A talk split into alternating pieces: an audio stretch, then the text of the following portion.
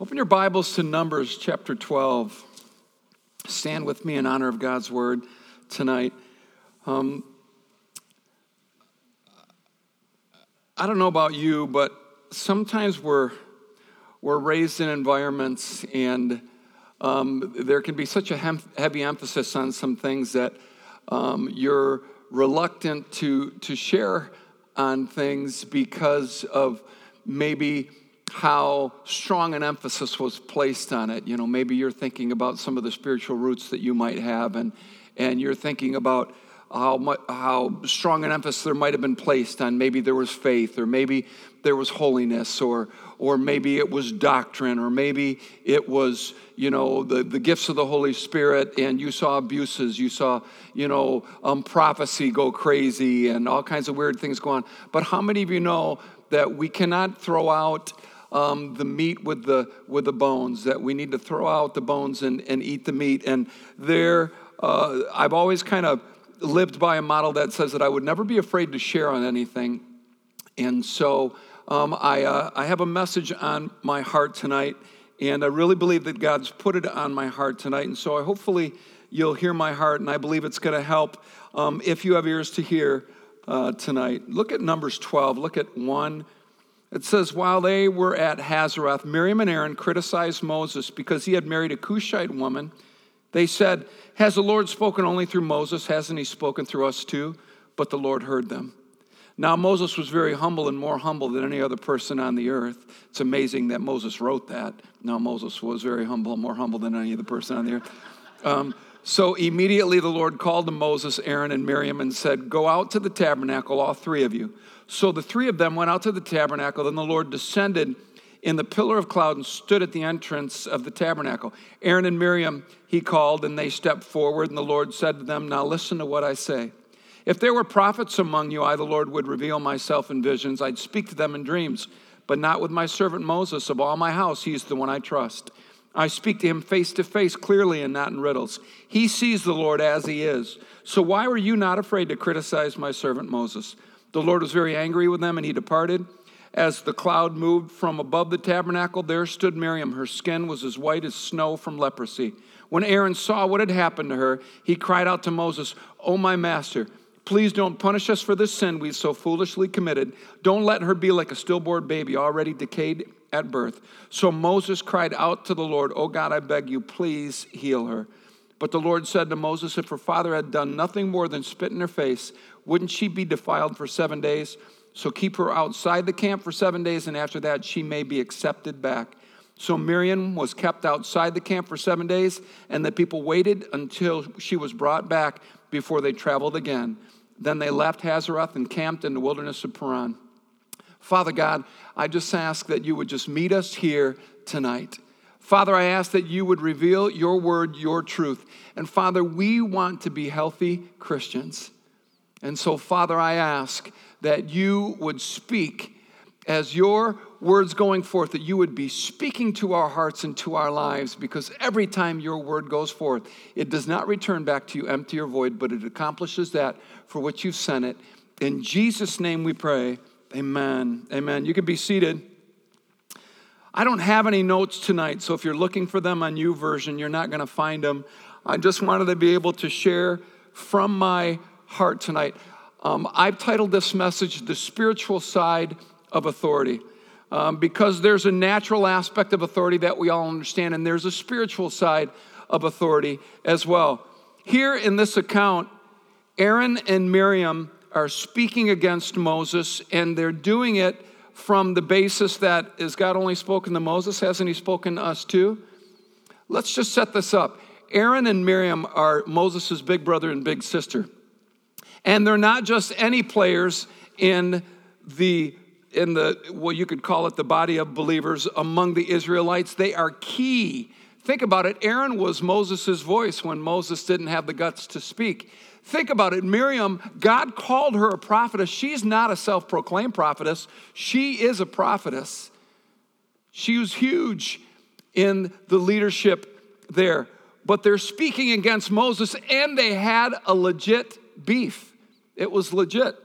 They're speaking against Moses because he married outside of the camp of Israel. Some people have tried to say that it was a skin color issue. Well, not at all. Um, it was never a, a race issue, it was the purity of a people before God issue. God clearly had no problem with color of skin. It was the fact that she was a Cushite, and most believe that this is Zipporah um, that's being spoken of here. And so, because Moses made a mistake, he married outside of the camp of Israel, they begin to criticize him. Now, I just want to to say this because the principles that we're going to talk about tonight, you're going to see them in light of marriage. You're going to see them in light of even the presidency. And if there's anything that grieves me, it's how we talk about our president.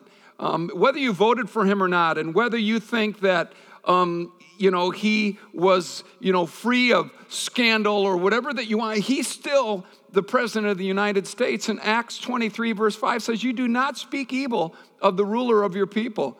And yet, people talk about our president like he is just the biggest loser, the biggest idiot, the biggest, and it, it, it, it grinds me. And so, what I'm hoping that you see tonight as I'm sharing is not just practical authority, but there is a spiritual aspect to understanding authority. And the things that I'm sharing tonight were critical before Lisa and I came to Ionia. In fact, it was one of the biggest lessons, and I learned it painfully um, before we came to Ionia. It almost cost me my job. I almost was ousted from the ministry, um, or at least that's the impression that my pastor gave me. Um, when I was struggling doing what he was asking me to do because I thought it was so unreasonable. He wasn't even thinking about my family. I hadn't been home, and he kept asking me to go to this event and represent our church. I didn't want to go. And finally, I said, you know what? I really I haven't been home all week, and I hadn't been. Two little boys. I just wanted to be home with my family. And he said, John, you're going, and that's final. And I don't want to talk to you about it again. And I, he pointed at me, and he just turned tailed and he walked out of the office. And but what he didn't know behind the scenes is that God had been dealing with me about having a servant's heart. And so I came from a, from a strict environment. I mean, my pastor, the pastor that I was under, would sit down and he would tell me what day I could have off during the week. And every, and every other day would be given to ministry. He was very, very strict. And so, because of that, you know, sometimes I'm a little hesitant to talk about spiritual authority because of some of the heavy handed side that I'd seen to it. But there's a very, very healthy aspect to it. You don't throw out faith if you grew up in, a, in an abusive word of faith, you know, kind of upbringing. And so, I want to present a healthy side of authority. Notice what it says in Numbers 12. Has the Lord spoken only through Moses? Hasn't he spoken through us too? And then it says, But the Lord heard them. But the Lord heard them. And that's a huge sentence there. But the Lord heard them. God calls them forward. I want you to see that in this account, God never brought up the fact that Moses married outside of the camp of Israel. He never mentioned it once. And it's not like it was being excused, he's just not bringing it up. It seems not to be the issue. And he begins to speak about Moses' character. He said, There's a prophet among you. I speak to him in a dream, I speak to him in a vision. Not so my servant Moses. He's faithful in all my house. And he sees the Lord as he is, or the older versions will say, He sees the form of the Lord. Think about it, church. God never appeared in a form ever. Because he knew that if he did, the people would fashion that form and they'd worship the form. But God could trust Moses. He could appear to him, and he sees the form of the Lord, or he sees the Lord as he is. Moses could handle it. God knew that he could handle it. He said, He's faithful in all my house, or I trust him. I trust him. And this is one thing I know for certain. I know that anyone who has been appointed to any position of authority, whether it's spiritual authority as a pastor in a church, or whether it's the authority that's over a corporation as a business owner, whatever it is, God has entrusted those things to them. But spiritual authority isn't like any other authority because I don't really have any, any, any leverage over over you guys. I can't say, you know what, that's it. You can pick up your last check, you're done, I've had it. You know, that's not the case. You either recognize the principles that we're going to talk about tonight or, or you don't. And I'll challenge you tonight that it will go a long ways towards good. If there's anything that you want to raise your children and your children's children with, you want to raise them with a healthy respect for authority. Now, am I saying that you can't disagree with authority? Of course not. But I'm saying you do not want to be in a place where you're disrespecting and you're dishonoring authority. That's a place you do not want to be in. And that's what's happening here. It says that they spoke against Moses or they criticized Moses. And so older versions say spoke against. Here it says criticize. And the Lord said to them in verse 8, I speak to Moses face to face, clearly and not in riddles. He sees the Lord as he is, or he sees the form of the Lord. Why were you not afraid to criticize my servant Moses? Why were you not afraid to criticize my servant Moses? Pretty much saying there is not a healthy enough fear here for, for Moses. He's the set person, and you need to honor that. And I don't care if it's your boss, I, I don't care if it's a teacher or if it's a coach. Respect. Respect. It is amazing to me how much respect and honor for authority is dwindling in our nation. And I believe that we're a nation divided today because of the fact that we don't honor authority like we once did. I mean, we're in America. If you would have told me that there would be days that we wouldn't honor the flag, are, are, are you, you move to another country? I don't, I don't get it. How could you not honor our flag? I mean, do you remember the story? Are we so far removed? Are we a nation that's so old in comparison to other nations? We are a baby. We're a baby. And we're not honoring our president, we're not honoring our flag. We got people opposing the national anthem, kneeling down, millionaires kneeling down, refusing. We are living in a day and age when authority is no longer understood. Remember the Roman centurion? I think it's Matthew 8. Remember the Roman centurion? Um, his, he sent his servant um, to, to bring Jesus um, back to, to heal um, a, a, a, servant of the centurion, I think, and, and, uh, um, and uh, or to heal. The centurion came to heal the servant, and Jesus said, I'll go. And he said, You don't need to go. I'm not worthy to have you come underneath my roof. I too am a man under authority. I say to this one, Go, and he goes. I say to this one, Come, and he comes. And Jesus said, I have not seen faith like this, even in Israel. What did Jesus call great faith? He called the Roman centurion's understanding of authority great faith. And so I want to talk about how critical it is that you understand authority. I want to talk about how important it is that you not only grasp, but that you understand it. And then I want to show you that this just doesn't apply to um, to spiritual authorities, it applies to governing authorities, it even applies to marriage. Let me show you a scripture and don't lose your place. We're going to come, we're going to come back to Numbers 12 because I want to show how important it is regarding an entire people. But go to 1 Corinthians 11. I want to show you a scripture that maybe you never saw it in this light before. Because I want you to see that a healthy understanding of authority affects every aspect of your life. 1 Corinthians 11.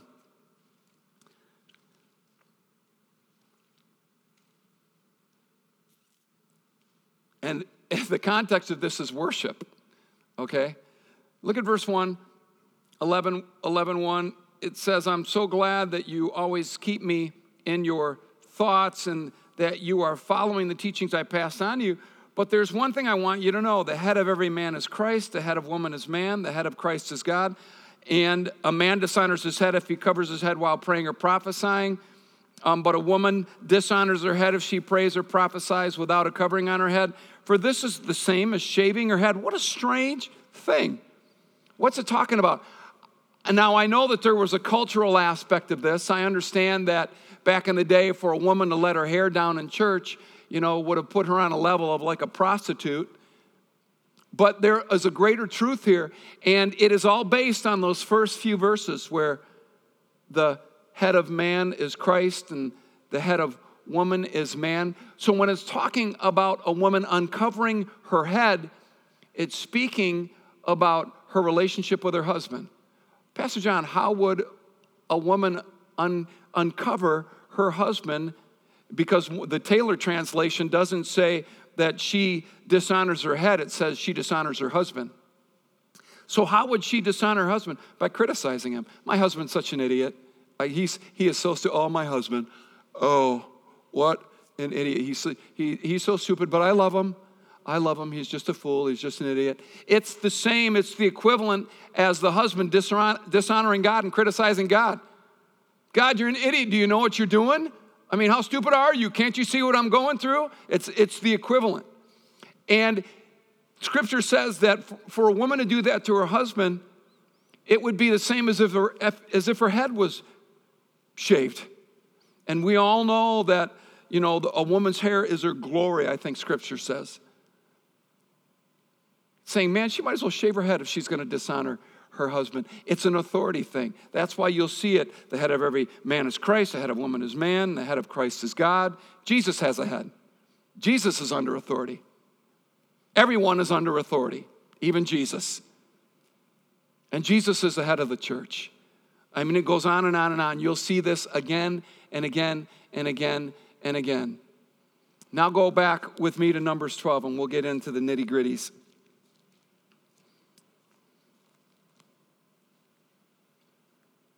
So God calls the, the three of them out, and notice that God separates Moses from Aaron and Miriam. I remember years ago, I uh, was um, I was uh, just beginning to get involved in youth ministry, and the children's minister um, had um, a, a beautiful house on the channel that empties out in the Lake Michigan there in the Grand Haven Spring Lake um, area. And uh, he had a ski boat and he would pull tubes behind the boat. And he said hey i'm going to have a bunch of the youth and a bunch of the kids come over and i'm going to be pulling tubes behind the boat. Man why don't you come out and tube with us? And i'm like yeah man sounds great. And so um, i had never been tubing before. I w- I wasn't raised around a ton of water. And, uh, and so we're, we're on the inner tubes and all of a sudden there were four of them, and all of a sudden, three of them get separated from me, and I'm all alone, and they're all pointing at me, like, You're gonna get it. And I'm like, What am I gonna get? Next thing I know, he drags me over a wave that he had just created.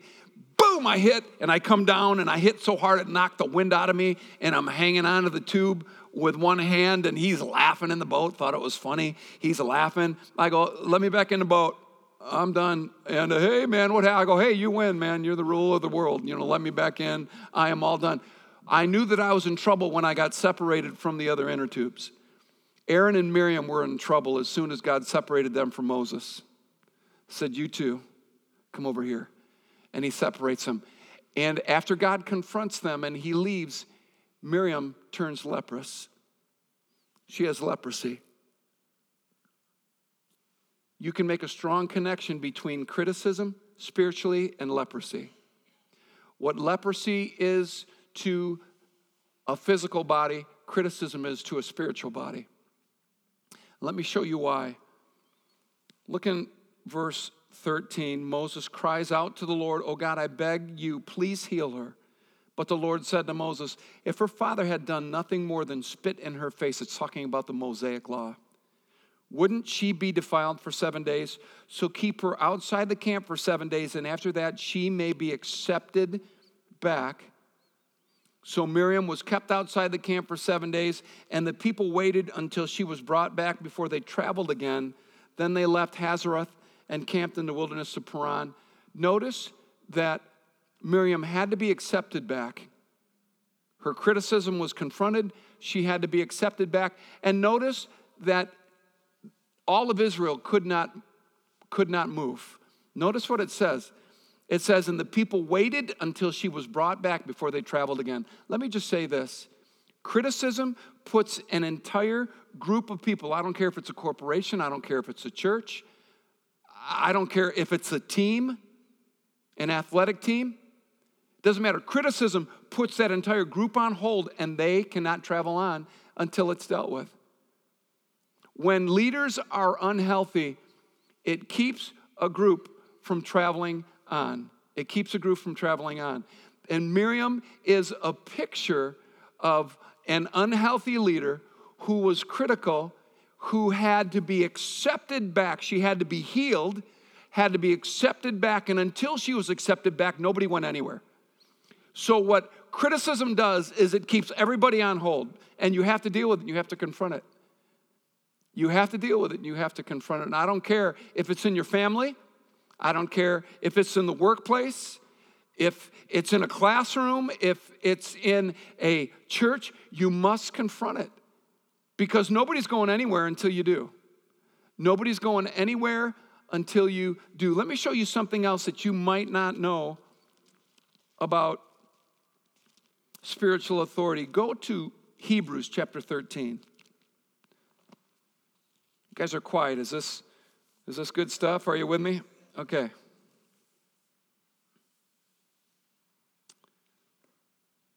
Maybe you didn't know this. In Hebrews 13, 7, it says, Remember your leaders who taught you the word of God. Think of all the good that has come from their lives and follow their example or follow the example of their faith.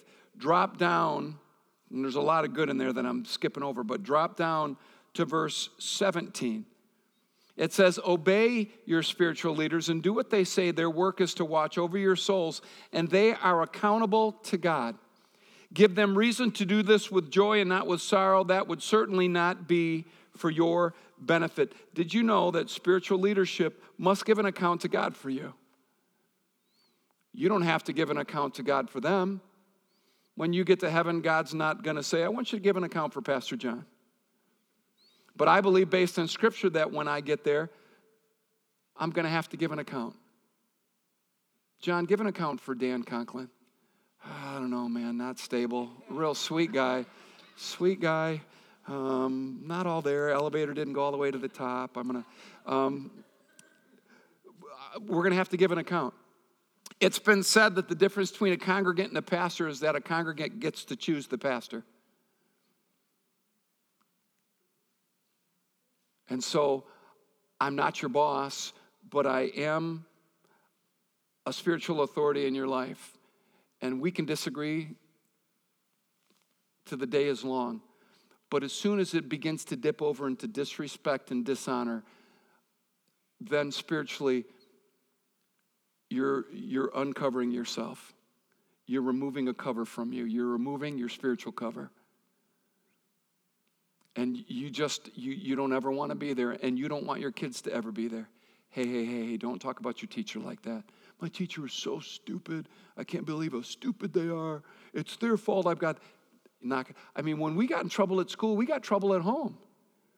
Not today. Oh my gosh, today the teacher, I mean, that kid could be a could be an axe murderer, and the parent's gonna go in there and defend it, you know, to the teacher. It isn't gonna matter anymore. No respect, no honor for authority anymore. There's no honor. And let me show you why I believe there is no honor for authority, and it's all rooted and grounded in Scripture. Um, go to Proverbs 15. And this verse is found more than once. I'm just going to read it once in Proverbs 15.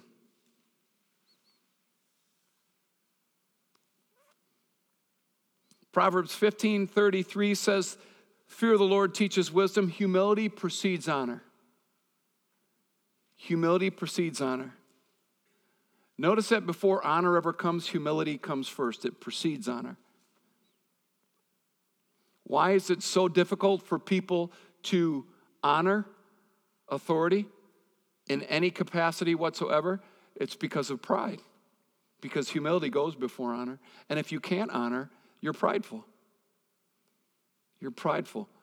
I, um, years ago, we went to a large church in Chicago, and the pastor's wife um, was just just this amazing woman and she would jokingly come to my pastor and she would drop down at his feet and say what can i do and he goes would you stop doing that it makes me so uncomfortable she had no problem humbling herself and i mean we're talking like a, the church was huge like 5000 people i mean absolutely no problem humbling herself at all maybe the biggest example of humility and leadership was probably with, with Roosevelt and Eileen Hunter. And Roosevelt since passed away, and he was an amazing preacher. And I loved him dearly. He left us way too soon. Um, but he, um, they understood authority and serving on a level like I don't know, um, it, it was rare to see it. They are guest speakers at the church. And I'm responsible um, as I was being on staff of the church for transporting them many times. I'd have to go, you know, pick up the guest speaker and bring them and take them to their hotel or, or whatever. And um, it was winter, and I, uh, I, I, I, I get out to my car. I, I start the car. He grabs my snow brush out of my car and he's brushing off my car for me while I'm sitting inside. I go, whoa, whoa, whoa. I go, what are you doing? I go, let me do that. Hey, you know, get in there. You know, and I joke around with him. I said, you know, black people don't even like the cold. What are you, why are you, why are you, why are you doing this? I'm because I was really, really uncomfortable. I mean, he didn't even give me a chance to outserve him. He wouldn't let me pay when we go out for meals. I said, You are a guest. I go, You're a guest, man. And he goes, John. He goes, I need seed too sown. And I go, Not here. I go, Not here. I tell him, Your money is not good here.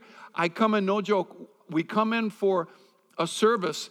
We were walking out, and his wife, beautiful, you know, elegant um, gal, she is on, a, she's got a dress on. She is on all fours and she's getting gum out of the church carpet.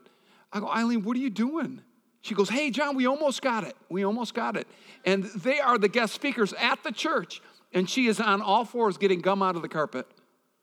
And I'm thinking, I wonder how many congregants walked past that gum and didn't, get, didn't give it a moment's notice. And the guest speakers are there pulling gum out of the carpet. Let me tell you how I had to come to grips with this because this was a sticking point in my life. I, I struggled with authority growing up. I, I was the guy, I can remember one instance when my boss was confronting me, and while he was confronting me, um, I just turned and started walking away from him. And he goes, Don't you walk away from me while I'm talking to you. And I'm like, Man, whatever. You know, I mean, I had like no real regard, you know, for, for authority. And uh, man, then I get saved, and God's, God's working on my heart. And, uh, and before that episode happened with my pastor, when he told me that I needed to go, it was a teen challenge banquet that he told me I needed to go to. Um, before that happened, we had a guest speaker there. And pastor said, John, go up and get prayed for. After everybody had been prayed for, he'd always tell the staff, you go up and get prayed for. Especially when it was a, an unusually strong anointing that was present in the house that day. And so, you know, I stood up there and I got prayed for. And man, I just got laid out and I was on the carpet um, for a while, and God was speaking to me about a servant's heart while I was down, just talking with me about having a servant's heart. Well, I go home that night, and in the middle of the night, at about three in the morning, God gets me up again, and He leads me to scriptures about having a servant's heart again. And of course, you know, I'm just not getting it. And I go in that morning, the morning after the service when God just nailed me and laid me out on the carpet, the morning just a few hours after God had gotten me up in the middle of the night and spoke to me about having a servant's heart, I go into the office and that's when Pastor pointed his finger and said, You're going, and I'm not talking to you about it again. I'm like, you can't, you can't just tell me, you know, to go. I mean, what the, what the heck? And so I struggled with it. You know, I'm like, I'm like Lisa. I, he can't just tell me to go. You know what? He, um, I don't know, honey. I don't know if I'd mess with that. And uh, I'm like, and so I thought, okay, well, I guess, I guess I got to go. And so the Bible says the willing and the obedient will eat from the good of the land. I was obedient on the outside, but I wasn't willing on the inside.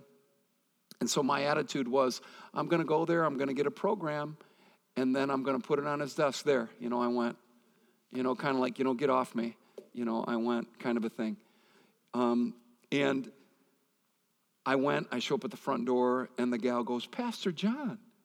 I'm like, I go, hey. She goes, We don't have you down here.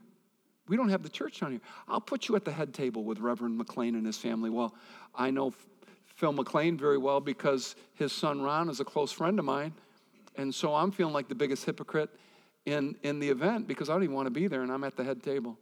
And God just completely breaks me. And, you know, I hear testimony after you can't go to a teen challenge banquet and not be affected. I mean, it's just amazing.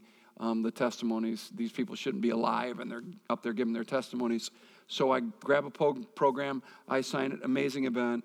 Um, you know, um, so glad I went. Um, and I put it on my pastor's desk. He calls me in his office, and I'll never forget this. And I'll tell you why I believe I'm here today, standing before you. I'll tell you why. Um, he calls me in his office and he goes, John, how was the event? I said, it, I go, it was amazing. I am so sorry. Um, i I'm so sorry I gave you so much static. over that. And he said, John, Chris and I prayed for you. We don't know what we would have done if you wouldn't have gone. I said, Could I have lost my job? And he goes, I don't know, John. I said, All right. Um, I go, It'll never happen again. I am so sorry. And uh, um, I left his office. It was just weeks later that pastor walked into my office and, John, I want you to pray about pastoring a church. Let me ask you, do you think that he would have asked me that if I would have blown him? I might not have had a job, let alone be asked to go pastor a church somewhere. No way.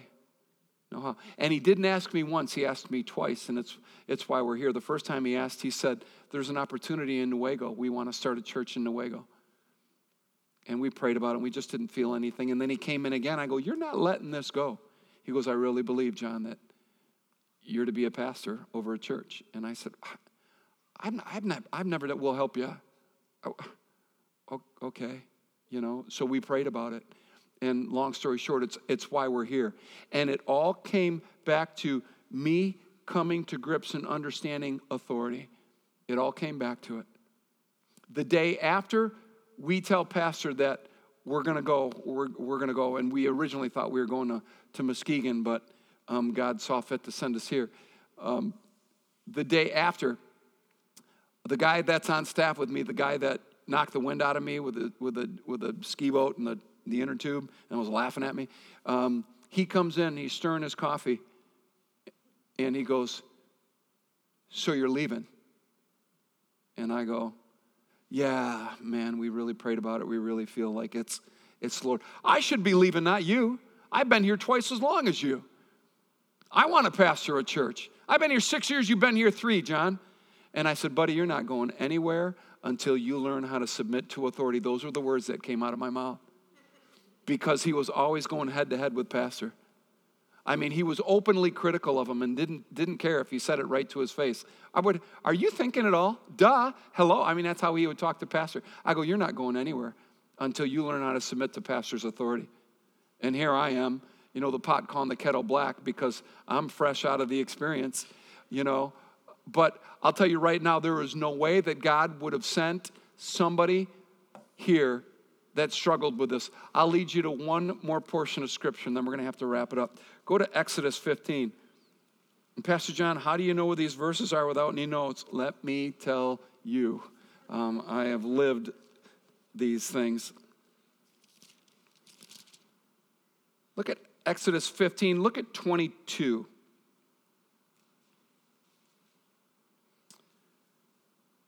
It says, Then Moses led the people of Israel away from the Red Sea, and they moved out to the desert of Shur.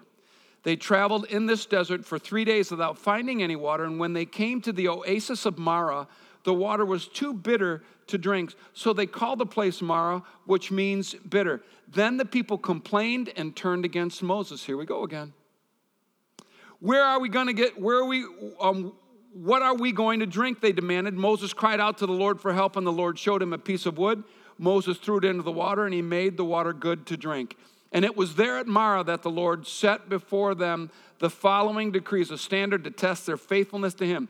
If you will listen carefully to the voice of the Lord your God, do what is right in his sight, obeying his commands, keeping all of his decrees, then I will not make you suffer any of the, diseases that I sent on the Egyptians, for I am the Lord who heals you. And then it says, after leaving Marah, the Israelites traveled on to the oasis of Elim, where they found 12 springs, 70 palm trees, and they camped there beside the water. Notice it says that they found 12 springs and 70 palm trees. The numbers 12 and 70 are numbers of authority 12 disciples, 70 elders. They depict authority. If the people would not have dealt with their bitterness and with their complaining and with speaking against Moses, if God would have not healed that situation, they weren't going anywhere. They were not going to move on to places representing authority, places of 12 and, and, and, and places of 70 because bitter complaining people can never be in leadership because it spreads. And then you just don't have one bitter person and one complaining person. You got a whole bunch of them. And they've got a problem and they've got an attitude with anything. I've seen churches choked to death by complaining and bitterness. And if you look up the words murmuring and complaining in the Old Testament, you know what it means? It means to no longer be moving. It means to stop. It means to stay permanently. You're not going anywhere. Just like the children of Israel couldn't go anywhere until Miriam got healed and was accepted back into the camp. Criticism, murmuring, complaining, it puts everything at a standstill. Nobody's going anywhere. God won't allow it.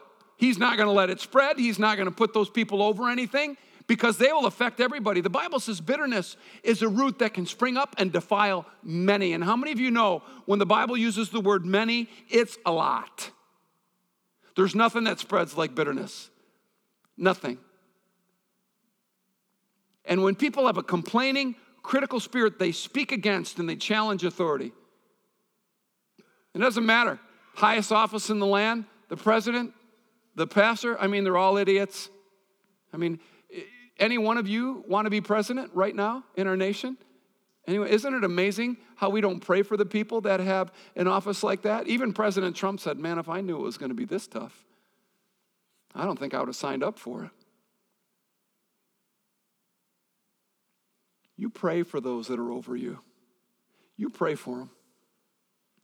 Okay, I lied. One last verse Romans 13, the consummate portion of scripture on authority. And I want you to notice the language here, and then I'm going to give you a, big caveat at the end of this and really nail the point home. And to this day, when I read this, knowing the backdrop, it just kind of boggles my mind a little bit. It says, Everyone must submit to governing authorities, for all authority comes from God. All authority comes from God. All authority comes from God. Doesn't matter how they got there. They're there because God wants them.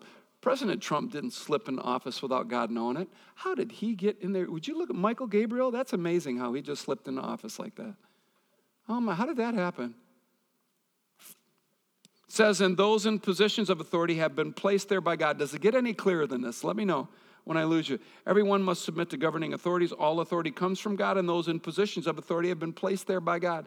People that are in positions of authority have been placed there by God. That's why they're there.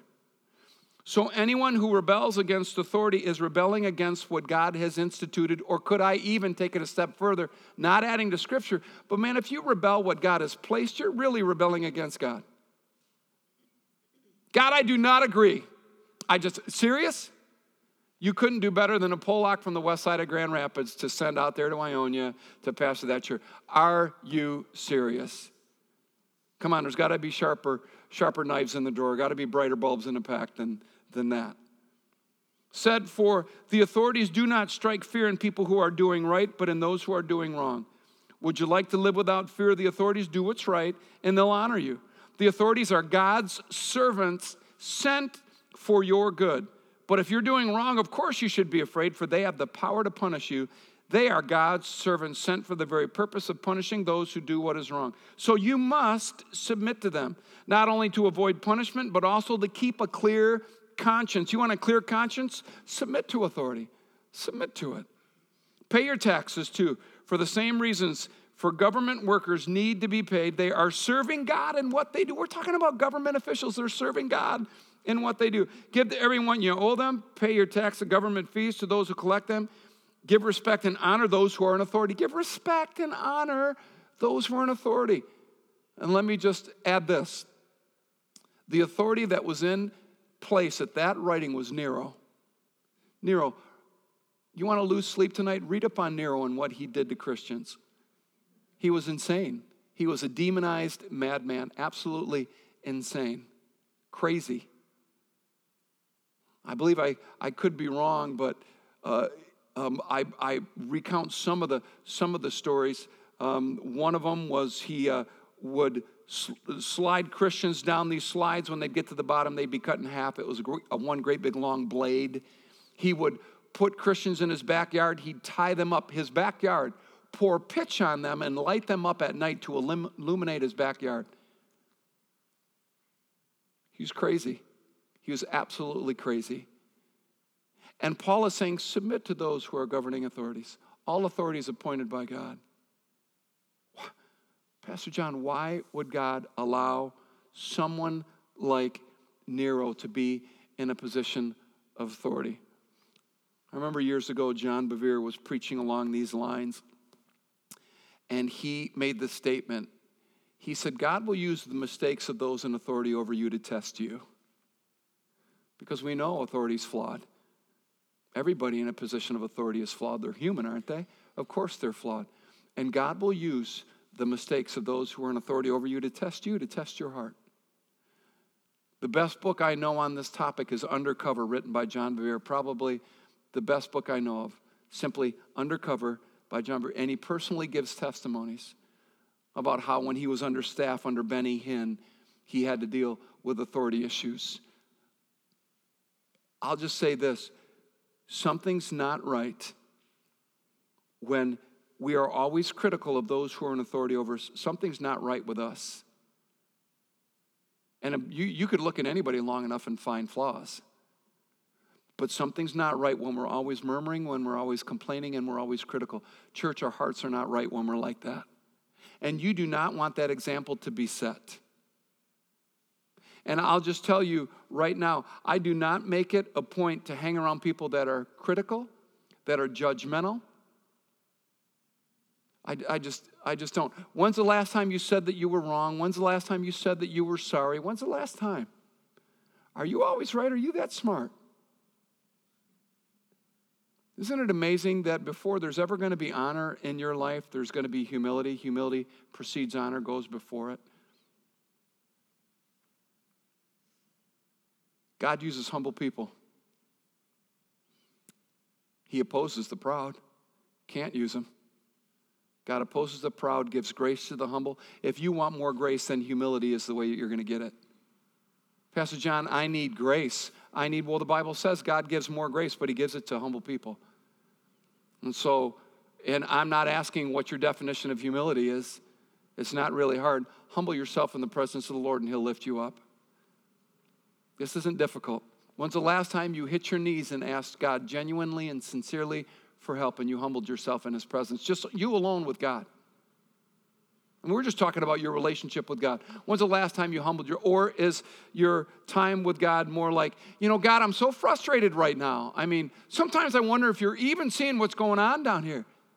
Man, is that how you approach the God of all the universe? Like he's just up there waiting. I am so sorry. Um, what can I do to help you?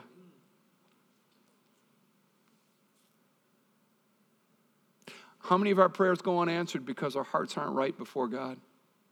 How many of our relationships are strained right now because our hearts are not right? We're waiting for them to come to their senses and, and get. Why don't we go to them and say, I'm sorry. I'm sorry. I, you know what? It isn't about right. Since when does our being right define the relationships that we have? Why do we got to be right? Why can't we be humble?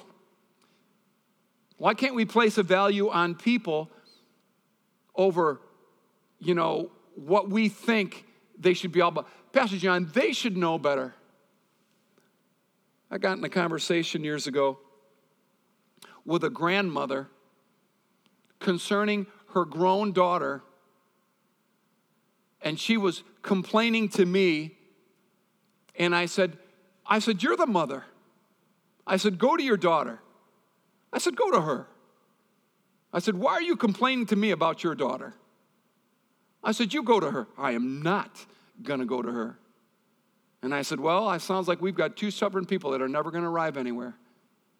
Bible says in Amos 3 3 says, How can two people go anywhere unless they're in agreement, unless they can agree on the direction the New Living says, Amos 3 3. You can't go anywhere without agreement. If we're talking relationships, you can't go anywhere. You can't even pray to God without agreement. Where two or more agree on anything and they ask the Father, it'll be done for them. Matthew 18, 19. Agreement's everything. And you have to humble yourself to come into agreement. Anybody that's married from been married for any length of time understands that you have to agree. Have to agree. You got to submit, you got to yield. That's what that word submit means. It means to yield. Submit to one another in the fear of the Lord. What is it? Ephesians 5:21. That word submit means to yield, to give way to. I just want to pray tonight. I knew this wasn't going to be like a, a big shout me down message tonight, but I felt it was one that needed to be brought. And I just want to pray over you tonight because we all have areas of stubbornness and pride and that we're dealing with. And I'm hoping that you received this in the, in the manner that it was given and, and spoken. I just want to pray over you.